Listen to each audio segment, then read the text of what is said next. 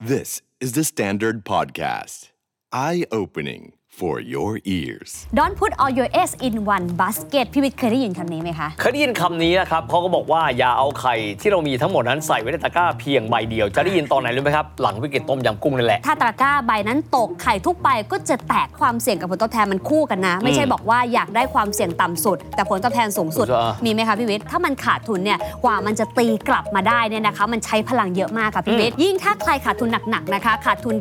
90%จะกลับมาที่เดิมได้อันนี้ก็พันเปอร์เซ็นต์เลยไหม 900%ค่ะ ถ้า 95%อะเฮียคิดว่าเท่าไหร่ Smart Invest by TTB Smartport Podcast เพื่อการลงทุนที่มั่นใจ และง่ายขึ้นกว่าเดิม Don't put all your eggs in one basket พี่วิทย์เคยได้ยินคำนี้ไหมคะ เคยได้ยินคำนี้นะครับเขาก็บอกว่าอย่าเอาไข่ที่เรามีทั้งหมดนั้นใส่ไว้ในตะกร้าเพียงใบเดียว จะได้ยินตอนไหนรู้ไหมครับ หลังวิกฤตต้มยำกุ้งนั่นแหละ เพราะว่าจริงๆแล้วนะคะมันคือการกระจุกความเสี่ยงไว้ในแค่สินทรัพย์ใดสินทรัพย์หนึ่ง ดังนั้นถ้าตะกร้าใบนั้นตกไข่ทุกใบก็จะแตกทันทีนะคะ เหมือนเวลาเราเอาเงินใส่ไปในหุ้นตัวเดียวไปกองทุนกองเดียวหรือว่าสินทรัพย์เดียว ถ้าเกิดวิกฤตขึ้นตะกร้าของสินทรัพย์นั้นตกก็จะแตกทันทีเหมือนกันค่ะพี่วิทย์ บางทีเรียกว่า all in เนอะคือเทไปหมดเลยนะครับ ถ้าเกิดว่าเรามีการกระจายเงินที่เรามีอยู่นะ ลงทุนในสินทรัพย์ที่แตกต่างกัน ก็เท่ากับว่าน่าจะเป็นการประกันความเสี่ยงได้ อันนั้นคือหลักการที่เราสรุปมาถูกไหมถูกต้องเลยค่ะทำไมถึงเป็นแบบนั้นนะคะ เพราะว่าลองคิดเร็วๆนะคะ ถ้าเรามีเงินอยู่ก้อนหนึ่งอืมเราลงทุนไปกับสินทรัพย์ใดสินทรัพย์หนึ่ง ทราบหรือเปล่าว่าถ้ามันขาดทุนเนี่ยกว่ามันจะตีกลับมาได้เนี่ยนะคะ มันใช้พลังเยอะมากค่ะพี่วิทย์อืมอืมเช่น สมมติเราขาดทุนสัก 20%ครับอ่าหลายคนบอกว่าอ้าวก็ขาดทุน 20%ก็ลงทุนให้ได้ผลตอบแทน 20%จะได้กลับมาเท่าเดิมคำตอบคือไม่ใช่นะคะคุณต้องลงทุนให้ได้ผลตอบแทน 25%มันถึงจะกลับมาระดับเดิม อย่างเช่น ถ้าสมมติเรามีเงิน 1 0 0 0 0แบาทอืมอะขาดทุน 20%ก็เหลือ 80,000 บาทถูกไหมคะ ถ้าเราทำผลตอบแทนได้ 20%ของ 80,000 ก็เท่ากับประมาณสัก 16,000 บาทเองอะอืมแต่เราขาดทุนไป 20,000 บาท ดังนั้นแปลว่าเราต้องทำให้ได้ 25%มันถึงจะกลับมา 1 0 0 0 0แบาทเหมือนเดิมเอออันนี้แค่ 20%นะครับเฮียแต่ว่าถ้าเราขาดทุนหนักกว่านั้นล่ะ ขาดทุน 50%นั่นหมายถึง1 0 0 0 0แสนเหลือ 50,000 ถ้าอยากให้ได้กลับมาแสนต้องทำผลตอบแทนให้ได้100%โอ้ เข้าใจแล้ว เพราะว่าอ่าเพราะว่าเงินต้นเราหดตัวลงไปเหลือแค่ใช่ครึ่งเดียว เราต้องรออีกหนึ่งเท่าจึงจะกลับไปเท่าเดิม ถูกต้องฟังค่ะแล้ววุ่ใจนเลยไหมหายเลย ถูกต้องครับ ยิ่งถ้าใครขาดทุนหนักๆนะคะขาดทุน 90%มีนะเออตลาดหุ้นหรือว่าตลาดสินทรัพย์เสี่ยงเนี่ยนะคะ ก็เคยเจอเหตุการอัณ์นนี้นี้ก็พันเปอร์เซ็นต์เลยไหม 900%ค่ะเก้าร้อยเปอร์เซ็นต์จะกลับมาที่เดิมได้ เพราะว่าจากแสนเหลือหมื่น คุณต้องทำให้ได้ 900% 9 เท่าอะ มันถึงจะกลับมาแสนได้เหมือนเดิม ถ้า 95%อะเฮียคิดว่าเท่าไหร่ ก็ก็ห้าใช่ไหมจากห้าก็ต้องโตขึ้นไปอีกเท่าไหร่ล่ะ โอ้โหเฮ้เกือบ 2,000%เกือบ 20 เท่าอะค่ะ อันนี้ mountain to climb นะครับ เหมือนปีนเขาเอเวอเรสต์เลยนะฮะใช่ค่ะเออเพราะฉะนั้นเขาถึงบอกนะคะว่าเวลาลงทุนเนี่ยสิ่งหนึ่งที่ต้องระวังก็คือพยายามรักษาเงินต้น เพราะพอมันขาดทุนไปมันใช้แรงเยอะ มันใช้กำลังเยอะกว่าที่จะกลับมาได้ระดับเดิม จึงอย่าใส่ไข่ทุกใบไว้ในตะกร้าเดียวกัน เพราะว่าอย่างนี้ค่ะพี่วิทย์ถ้าเราใส่ไว้ตะกร้าสักสองใบอะอืมสมมตินะคะฝนมีแสนหนึ่งฝนใส่ห้าหมื่นห้าหมื่นอืมสินทรัพย์หนึ่งเนี่ยแม้ว่าจะขาดทุนไปสัก 50%นะคะแต่ทั้งพอร์ตเนี่ยตรงเนี้ยหายไป 50%คืออืม25,000แปลว่าจริง ๆ ทั้งพอร์ตเราหายไปแค่ 25%ไม่ใช่ห้าสิบถูกต้องอืมการกระจายเท่าไหร่ก็จะยิ่งทำให้ความเสี่ยงมันลดลงมากขึ้นเท่านั้นนั่นเองค่ะ แต่ทีนี้พอบอกว่ากระจายครับ แสดงว่าเราก็จะต้องมีสินทรัพย์ในการลงทุนที่มีหลากหลายรูปแบบถูกไหม เพราะว่าถ้าเกิดว่ารูปแบบแบบเดียวก็ไม่รู้จะกระจายยังไง ต้องต้องให้เฟิร์นอธิบายนี้ว่า บางทีเราจะได้ยินสินทรัพย์เสี่ยงอะอะอันนี้สินทรัพย์เสี่ยงน้อยหน่อยสินทรัพย์ที่ปลอดภัยมันมันแบ่งกว้างๆได้ยังไงบ้างครับ จริง ๆ แล้วมันมี investment pyramid นะคะอืมเป็นพีระมิดของสินทรัพย์การลงทุนด้วยเหมือนกันนะคะซึ่งกำลังบอกเราว่าอะไรบอกว่าอะไรที่อยู่ฐานฐานๆน่ะใส่ไปเยอะหน่อยความอืมเสี่ยงมันจะได้ลดลงมาหน่อย เช่นโอ้อะไรบ้าง เช่น ตราสารหนี้ครับนะคะที่มีความเสี่ยงต่ำหน่อย หรือไม่ก็เป็นการลงทุนแบบกองทุนรวมผสมแบบเนี้ยนะคะที่มีสัดส่วนของสินทรัพย์ต่ำมากหน่อยนะคะอืมก็จะเป็นฐานล่างให้เรามั่นใจว่าอย่างน้อยที่สุดมีสภาพคล่องด้วยอืมไม่เสี่ยงจนเกินไปไม่ผันด้วยผวนสักเท่าไหร่นะถูกสินทรัพย์พวกนี้ต้องอืมค่ะ แล้วก็ค่อยๆ ขยับขึ้นมานะคะเป็นสินทรัพย์ที่มีความเสี่ยงเพิ่มขึ้นได้อืมเป็นอสังหาริมทรัพย์บ้างนะคะเป็นหุ้นรายตัวบ้าง แล้วก็ค่อยขยับขึ้นไปเป็นสินทรัพย์เฉพาะทางเช่นสินค้าโภคภัณฑ์อย่างน้ำมันทองคโอ้แล้วถ้าใครอยากเสี่ยงมากหน่อยนู่นก็ไปอนุพันธ์ก็ได้เช่นกัน มันก็จะเป็นระดับของสินทรัพย์ที่มีความเสี่ยงแตกต่างกันไป ยิ่งเสี่ยงต่ำนะคะ ก็เท่ากับว่ามีโอกาสได้รับผลตอบแทนต่ำแต่มันก็อุ่นใจอะถ้าเสี่ยงสูงขึ้น โอกาสได้รับผลตอบแทนสูงขึ้น แต่ว่าก็ต้องถามตัวเองด้วยว่าเรารับความผันผวนได้หรือเปล่านั่นเองค่ะพิวิทย์เพราะฉะนั้นทุกๆครั้งเลยในเรื่องการกระจายความเสี่ยงนะครับเราก็จะต้องหันกลับมามองตัวเองด้วยนะครับว่าแล้วตกลงว่าตัวเราเอง ถ้าหากว่าเราทำการประเมินนะครับความสามารถในการรับความเสี่ยง แต่ละคนเราก็จะมีการวางแผนในเรื่องการกระจายนะครับการลงทุนของเราเนี่ยไม่เหมือนกันใช่ค่ะทีนี้เราก็มีหลักการอยู่นะครับว่าหลักการสัก 6 ข้อด้วยกันข้อแรกเลยทุกครั้งเวลาที่จะลงทุน เราจะได้ยินคำเตือนแบบนี้ เราจะต้องศึกษาหาข้อมูลนะครับของสินทรัพย์ต่างๆ ที่เราจะไปลงทุน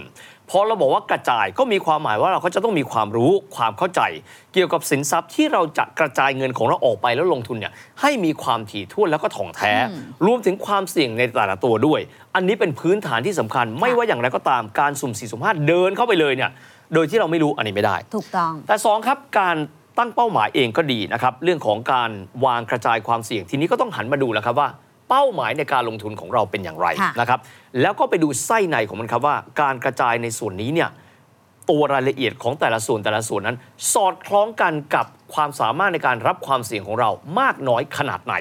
เพราะถ้าเกิดว่าสองสิ่งนี้มันสอดคล้องกัน ก็มีความหมายว่าจริตการลงทุนการกระจายการลงทุนเนี่ยก็ตรงกันกับเรา เพราะที่สุดแล้วการลงทุนมันไม่ได้เหมือนกันสำหรับคนทุกคน เพราะรับความเสี่ยงได้ไม่เท่ากันสามครับพอบอกว่าจะกระจายก็มีความหมายว่าเมื่อสักครู่เฟิร์นพูดถึงพีระมิดอะ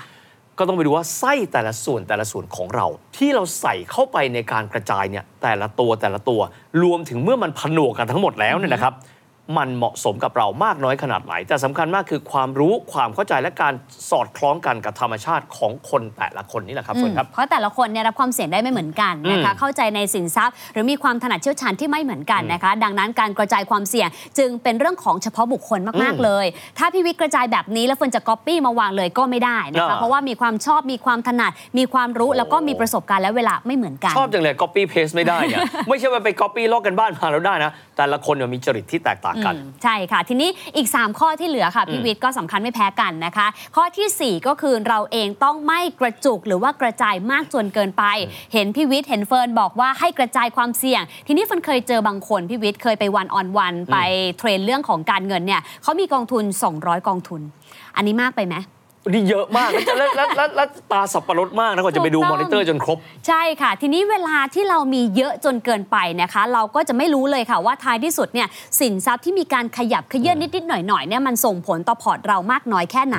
หรือบางคนเนี่ยนะคะก็กระจายแบบน้อยเกินไปก็คือลงทุน 2 สินทรัพย์พอจบ แบบเนี้ยก็จะทำให้วิธีการของเราที่ใช้ในการกระจายการลงทุนอาจจะไม่ตอบโจทย์ก็ได้ เช่น เป็นหุ้นเหมือนกัน อุตสาหกรรมเดียวกันแค่คนละตัว ถ้าแบบนี้ไม่เรียกว่ากระจายที่ดีพอนะคะอ๋อเหรอฮะ อ่าเพราะว่ามันเท่ากับว่ามันยังสินคล้ายกันทอรัยู่พแหละย์เนี่ยมันได้รับผลกระทบแบบเดียวกันเป๊ะเลยโอเคาวัฏจักรแบบเดียวกันล่วงโอ้เหมือนกันขึ้นเหมือนกัน อันนี้ไม่เรียกว่ากระจายการลงทุนอืมควรจะมีการกระจายไปสินทรัพย์ที่ต่างประเภทกันหรือว่าแปลผกผันกันในแง่อืมของราคานั่นเองค่ะ อันนี้คือข้อ อืม4 ส่วนข้อ 5 นะคะก็คือจริงๆ เราต้องยืดหยุ่นเนาะเพราะว่าอืมตลาดมันก็เปลี่ยนตลอดครับ เอ่ออุตสาหกรรมใหม่ ๆ ก็เข้ามาเป็นโอกาส แล้วก็อุตสาหกรรมเดิมก็อาจจะเป็นความท้าทายสินทรัพย์ประเภทเดิมก็อาจจะกลายเป็นความเสี่ยง สินทรัพย์ประเภทใหม่ อาจจะสร้างโอกาสก็ได้อ๋อดังนั้นที่เราควรทำก็คือ เราควรยืดหยุ่นกับการปรับสัดส่วนการกระจายการลงทุนของตัวเราเองค่ะ อย่าไปยึดติดว่าเรากระจายมาแบบนี้แล้วต้องทำตามแผน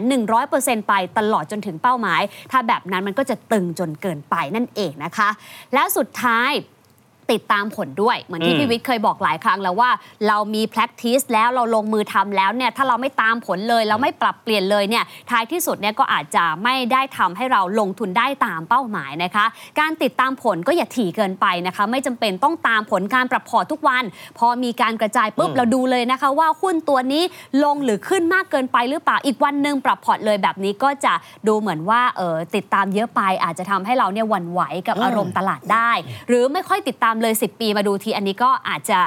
น้อยเกินไปหน่อยนะคะวันล้านสุดๆเนี่ยก็คืออย่างน้อยปีละ 1 ครั้ง หรือว่าปีละ 2 ครั้งค่ะ จะทำให้เราเนี่ยเกาะติดสถานการณ์ได้ แล้วก็ปรับสัดส่วนการลงทุนให้เหมาะสมได้ในทุกๆ ช่วงเวลา และทุกๆ เป้าหมายที่เปลี่ยนแปลงไปเป็น 6 ข้อที่เรามาฝากกันพี่วิทย์คะชอบหนึ่งข้อด้วย resiliency นะครับเพราะว่าภูมิทัศน์การลงทุนเปลี่ยนแปลงไปตลอดเวลานะครับเรื่องของปัจจัยนะครับโอกาสความเสี่ยงรวมถึงผลิตภัณฑ์การลงทุนใหม่ ๆ ก็ เข้ามาทุกวัน เพราะฉะนั้นความยืดหยุ่นแล้วก็ติดตามข่าวสารข้อมูลนี้สำคัญเช่นเดียวกัน แต่เรารู้โลกทั้งใบอย่างที่ผมพูดเสมอนะครับเราต้องย้อนกลับมา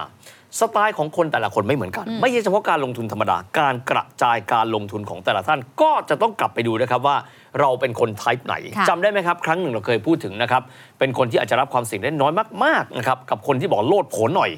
high risk high return นะครับทีนี้เรามาดูกันบ้างว่า 5 รูปแบบที่เราเคยพูดคุยถึงกันว่าถ้าเกิดเราแบ่งคนออกเป็นหลายๆ type ได้แก่อะไรกันบ้างนะครับก็จะมีประเภท preserver ที่บอกว่าพวกเนี้ย ลงทุนไปแล้ว ไม่ได้คาดหวังผลจากการลงทุนสูง แต่ขอให้อย่ายุบเข้ามาในตัวเงินต้นเป็นใช้ได้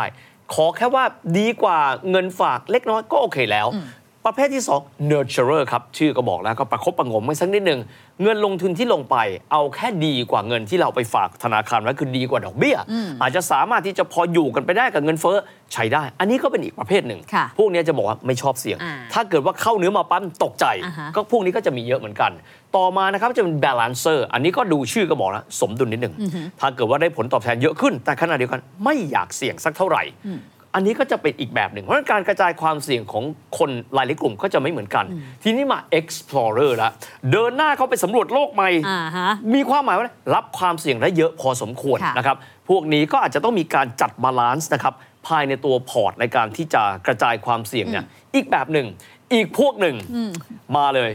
high risk high expected return นี่เราเองเลยนะฮะ go getter ค่ะเดินออกไป แล้วไปหามันมา ถ้าเกิดว่าได้ผลดี โอเค ถึงแม้ว่าจะรู้ว่าระหว่างทางเนี่ยอาจจะมีความเสี่ยงอยู่เยอะพอสมควร ดังนั้นในก่อนที่จะมีการกระจายหันกลับมาตรวจสุขภาพเราก่อนครับ ตกลงแล้วแล้วเป็นกลุ่มไหนกันแน่ ในบรรดา 5 กลุ่มเหล่านี้ จากนั้นเราจึงค่อยไปดูว่า แล้วไส้ไหนแบบไหนล่ะ ที่น่าจะเหมาะสมกับเรื่องของความสามารถในการรับความเสี่ยงของตัวเราครับเฟิร์นครับ จริง ๆ แต่ละคนนะคะ พอรู้แล้วว่าตัวเองเป็นสไตล์ไหนอืมตามที่พี่วิทย์เล่ามา 5 สไตล์นะคะ ก็จะเกิดปัญหาแล้วพี่วิทย์บอกว่าเอ้ยแล้วเราจะรู้ได้ยังไงว่า เราควรมีสัดส่วนสินทรัพย์ในพอร์ตเท่าไหร่นะคะ กี่เปอร์เซ็นต์ แล้วก็พอเรารู้แล้วว่าสมมติต้องมีตราสารหนี้40%เนี่ยแล้วเราจะซื้อกองตราสารหนี้กองทุนไหนดีนะคะอืมหรือว่าเป็นกองทุนตราสารหนี้ในประเทศต่างประเทศดี ต่างประเทศมีตั้งหลายกองมีแบบไหนบ้างมีป้องกันความเสี่ยงอัตราแลกเปลี่ยน ไม่ป้องกันความเสี่ยงอัตราแลกเปลี่ยนเยอะไปหมดโอ้โหอ่ามันมันทีคือมันมีปวดหัวเลย variety มันมีใช่ความหลากหลายอยู่ในก้อนที่เรียกว่ากองทุน ถูกต้องเออค่ะ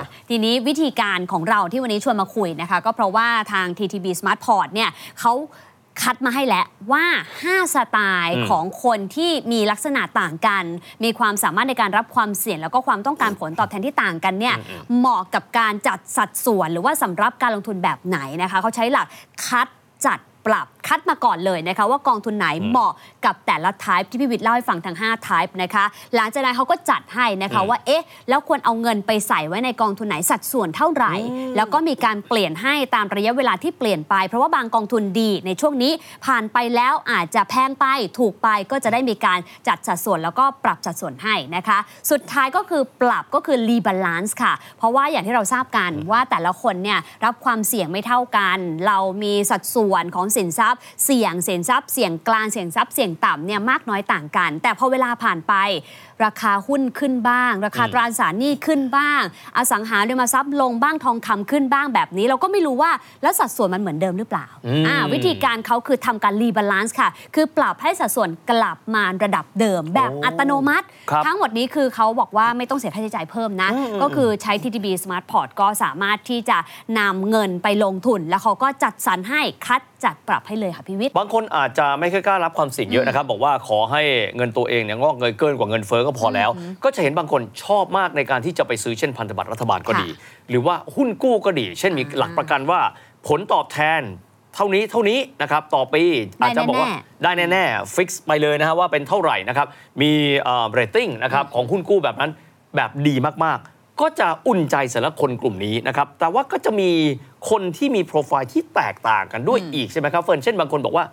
มมีเงินเดือนแล้วมั่นคงแล้วอาจจะชอบโปรไฟล์ประเภทนี้ประเภทไหนบ้างครับใช่ะจริงๆอีก ในหนึ่งนะคะที่สามารถนำหลักการไปปรับใช้ได้สำหรับใครไม่รู้ว่าเอ๊ะตกลงเรารับความเสี่ยงได้มากน้อยแค่ไหนทำแบบประเมินความเสี่ยงแล้วก็ยังไม่มั่นใจนะคะเพราะจริงๆความเสี่ยงมี 2 สไตล์นะคะคือความสามารถในการรับความเสี่ยง กับอืมความเต็มใจที่จะรับความเสี่ยงโอ้ยกบางคนเนี่ยมีความสามารถในการรับความเสี่ยงสูงค่ะ เช่น อายุยังน้อยอ๋อฮะรายได้สูงอืมคือมีความสามารถในการรับความเสี่ยงสูงนะ แต่ว่าเขาเต็มใจในการรับความเสี่ยงต่ำ เพราะเขาบอกว่าเขาไม่เคยอยากให้เงินต้นหายเลย ก็มีโอ้โอ้เพราะฉะนั้นความสามารถกับความเต็มใจแยกกัน อย่างเฮียเองเนี่ยนะคะจริง ๆ สไตล์นะอืมเฮียบอกว่าอายุ50เนี่ยอืมเราเนี่ยความสามารถในการรับความเสี่ยงอาจจะลดลงอืมเพราะว่าตามหลักเนี่ยเขาจะเอา 100 ลบอายุค่ะพี่วิทย์อืมเช่นสมมุติเราอายุ 50 ก็ 100 ลบ 50 ควรลงทุนในหุ้น หรือว่าสินทรัพย์เสี่ยงแค่ 50%แต่พี่วิทย์เกินนะเกินอ่าเนี่ยอย่างเงี้ยเป็นต้นโอ้โหแปลว่าความสามารถในการรับความเสี่ยงปานกลางครับแต่ความเต็มใจในการรับความเสี่ยงสูงมาก สองอันนี้แยกกันนะครับอ่าอืมความอันเนี้ยสามารถกับความเต็มใจนี่ไม่เท่ากันใช่ค่ะเออ เอาลองเอาไปคิดดูก็ได้ว่าเราเป็นแบบไหนนะคะ กับอีกแบบหนึ่งก็คือ type ของคน อืมเพราะว่าคนแต่ละประเภทรายรับไม่เหมือนกันบางคนรับเป็นเงินเดือนนะคะ มีความมั่นคงสูง อืมอาจจะทำงานข้าราชการภาคเอกชนที่มีความมั่นคงนะคะ ชีวิตมั่นคงอยู่แล้ว ก็อาจจะไปลงทุนในสินทรัพย์ที่มีความเสี่ยงได้ มีความหวือหวาได้ เพราะอย่างน้อยเนี่ยเราใช้แรงทำเงินรูปแบบหนึ่งอืมก็คือมีความมั่นคงสูง ก็ให้เงินไปทำงานอีกรูปแบบหนึ่งก็คือมีความเสี่ยงหน่อย มันจะได้ blend กันแล้วก็ balance กันโอ้ตรงกันข้ามกับคนที่ชีวิตเสี่ยงเสี่ยงอะค่ะพี่วิทย์เช่นอาจจะเป็นฟรีแลนซ์โอ้มีความโอเคไม่แน่นอนของครับรายได้ เดี๋ยวบางปีก็ดีบางปีก็แย่อย่างเงี้ยนะคะ ถ้าเป็นแบบนี้ถ้าเขาไปลงทุนเสี่ยงสูงอีก ก็เท่ากับชีวิตการงานก็เสี่ยงชีวิตลงทุนก็เสี่ยงมันไม่ balance ไงครับเขาก็อาจจะลงทุนในสินทรัพย์ที่เสี่ยงลดลงหน่อยด้วย type ของการลงทุนตาม TTB Smart Port ที่รับความเสี่ยงลดลงหน่อย ก็ได้ด้วยเหมือนกัน เพื่อให้ balance ว่าเอ้ย อย่างน้อยชีวิตการทำงานเสี่ยงและรายได้ไม่แน่นอน แต่ชีวิตการลงทุนมีความเสถียรหน่อยมั่นคงหน่อย แบบนี้ก็ได้ลองนำไปปรับใช้ดูได้ค่ะนะก็เป็นหลักคิดจากหลากหลายนะครับเรื่องของความเสี่ยงความเต็มใจในความเสี่ยงนะครับแล้วก็โปรไฟล์ของคนแต่ละคนที่ไม่เหมือนกันนะครับซึ่งจริง ๆ แล้วเนี่ยเฮียก็มีประสบการณ์เหมือนกันอืมในการจัดสำรับการลงทุนนะคะแล้วก็ทำ asset allocation ใช่ไหมเล่าให้ฟังหน่อยสิคะต้องบอกแบบนี้ว่าเริ่มต้นกันก่อน ตัวเราสามารถรับความเสี่ยงได้ขนาดไหนนะครับเฮียก็เป็นประเภทแบบ explorer หรือว่า go getter สมมติอยู่ตรงกลางแบบนี้ คือมีความกล้าเสี่ยงค่อนข้างเยอะส่วนใหญ่เลย ถ้าเป็นแต่ก่อนนะครับ เราไม่รู้เรื่อง อันนี้ตอนอันนี้เรากำลังคุยกับนักลงทุนมือใหม่นี่นะหุ้นเป็นตัวหุ้นไทยนะครับต่อมาก็ได้เรียนรู้ว่าให้ยการลงทุนในหุ้นต่างประเทศก็สามารถทำได้อ่าฮะก็เป็นตัวอีก แต่ต่อมาต้องยอมรับเราจะรู้ทั้งโลกไม่ได้ครับเป็นไปไม่ได้ เราก็เลยคิดว่ากองทุน ถึงแม้ว่าอาจจะไม่ได้หวือหวาเท่ากับที่เราคิด แต่ขณะเดียวกันเนี่ยเราก็มีคนที่เขาเนี่ยมีความรู้เนี่ยมาช่วยดูนะครับแล้วก็จะสามารถลงทุนได้หลากหลายมากขึ้น เช่น กรณีของกองทุนอื่นๆ เช่นกองทุนที่เป็นหุ้น กองทุนเวียดนามอย่างนี้เป็นต้น กองทุนอินเดีย ซึ่งต้องยอมรับว่าเราไม่รู้อะไรเลยค่ะนะครับหรือแม้กระทั่งว่ากองทุนที่อยู่ในจีนเองแบบนี้เป็นต้น ก็จะเป็นการการการกระจายคือเป็นหุ้นเป็นตัวในบ้านเราเองก็ดีในสหรัฐก็ดี ในยุโรปก็มีบ้าง แล้วก็กองทุนในหลากหลายรูปแบบด้วยกัน ในขณะเดียวกันนะครับ ก็จะมีทองคำบางส่วนด้วย ก็ถือว่า ก็จะทำให้เราเนี่ยมีความสมดุลมากกว่าเดิม ต้องบอกว่าอาจจะไม่ได้ขยายเยอะเช่น เรื่องของตราสาร เพราะว่าเราอาจจะรู้สึกว่าไม่ใช่จริตเราค่ะเราเป็น explorer เราเป็น go getter แบบนี้เป็นต้นอะแล้วของเฟิร์นล่ะครับอ่าจริง ๆ แล้วเฮียวิทย์เนี่ยนะคะก็เป็นตัวอย่างที่ดีสำหรับคนที่กระจายการลงทุน แต่ว่าต้องยอมรับว่าพี่วิทย์เองก็อยู่ใกล้ข้อมูลด้วยอืมแล้วก็มีวิธีการโอ้อืมในการลงทุนรวมถึงมีเครื่องมือในการลงทุนที่เข้าใจแล้วก็สามารถหยิบมาใช้ได้เลยเฟิร์นเองเนี่ยจริงๆคล้ายๆพี่วิทย์นะคะ แต่ว่าเฟิร์นว่าคนส่วนหนึ่งก็อาจจะรู้สึกว่าเอ้ยเขาเนี่ยไม่ค่อยคุ้นกับข้อมูลอืมไม่คุ้นกับวิธีการไป explore ด้วยตัวเอง ซื้อหุ้นรายตัว ซื้อกองทุนต่างประเทศ แล้วก็ไม่มั่นใจว่าเขาจะจัดสำรับการลงทุนได้เหมาะกับตัวเขาเองหรือเปล่าอืมซึ่งคนแบบนี้เนี่ยจริง ๆ แล้วเนี่ยนะคะก็สามารถทำได้ด้วยเหมือนกันนะคะ วิธีการคือเรากลับมาดูตัวเองก่อน ว่าเรารับความเสี่ยงได้แค่ไหนอ่าเราคาดหวังผลตอบแทนจากการลงทุนประมาณเท่าไหร่นะคะ ต้องบอกว่าความเสี่ยงกับผลตอบแทนมันคู่กันนะ ไม่ใช่บอกว่าอยากได้ความเสี่ยงต่ำสุด แต่ผลตอบแทนสูงสุดอ่ามีมีไหมคะพี่วิทย์ ไม่มีนั่นมีมีในฝันนะ ใครก็อยากได้แต่ในโลกเป็นจริงไม่ไม่มีมีนะคะ ถ้าคุณรับความเสี่ยงได้ต่ำผลตอบแทนก็ควรจะต่ำไปด้วย ถ้าคุณอยากได้ผลตอบแทนสูงก็ต้องรับความเสี่ยงสูงตามไปด้วย เช่นเดียวกันนะคะ อย่างที่เฟิร์นเลยเคยคุยกับหลายคนเนี่ยต้องบอกว่าก็จะเป็นคนกลุ่มกลาง ก็คือคนที่รับความเสี่ยงได้ระดับหนึ่งแล้วก็อยากจะหาผลตอบแทนที่ได้มากกว่าการฝากเงิน ซึ่งคนโอ้กลุ่มนี้มีเยอะมากอืมแล้วก็เป็นกลุ่มที่จัดพอร์ตยากที่สุด เมื่อเทียบกับกลุ่มที่ไม่รับความเสี่ยงเลย กับกลุ่มที่รับความเสี่ยงสูงๆได้แบบเรา เพราะว่าเราครับก็จะเกือบจะ all in ไปเสี่ยงทรัพย์เสี่ยงแทบทั้งหมดนั่นแค่กระจายประเภทเท่านั้นเอง คนที่ไม่รับความเสี่ยงเลยเนี่ยเขาก็แทบจะ all in ไปเสี่ยงทรัพย์ที่ไม่เสี่ยง เพราะเขาบอกว่าเขากลัวเงินต้นหาย แต่ว่าคนกลุ่มปลายแถวกับหัวแถวเนี่ยไม่เยอะอืมคนกลางๆเนี่ยเยอะมากนะคะ ทีนี้วิธีธีการก็คือเขาจะทำอย่างไรล่ะ ความรู้ก็อาจจะไม่เยอะอืมไม่ได้ตามข่าวสารบ่อยก็ไม่มีอืมใช่ค่ะ แล้วก็ไม่รู้จะเลือกอย่างไรนะคะ แล้วก็ความรู้อาจจะไม่เทียบเท่ากับผู้เชี่ยวชาญระดับโลกด้วย ดังนั้นวันนี้ก็เลยชวนมาคิดละกันว่าเอ๊ะมันก็มี tools หนึ่งนะ ที่น่าจะพอช่วยได้อย่างตัว TTB Smart Port ค่ะ TTB Smart Port เนี่ยก็เป็นโมเดลการลงทุนกองทุนรวมที่เหมาะกับนักลงทุนหน้าใหม่นะครับเพราะมีผู้เชี่ยวชาญในการคัดจัดปรับกองทุน เริ่มต้นได้เพียง 1 บาท และที่สำคัญสามารถเลือกความเสี่ยงได้ตามต้องการ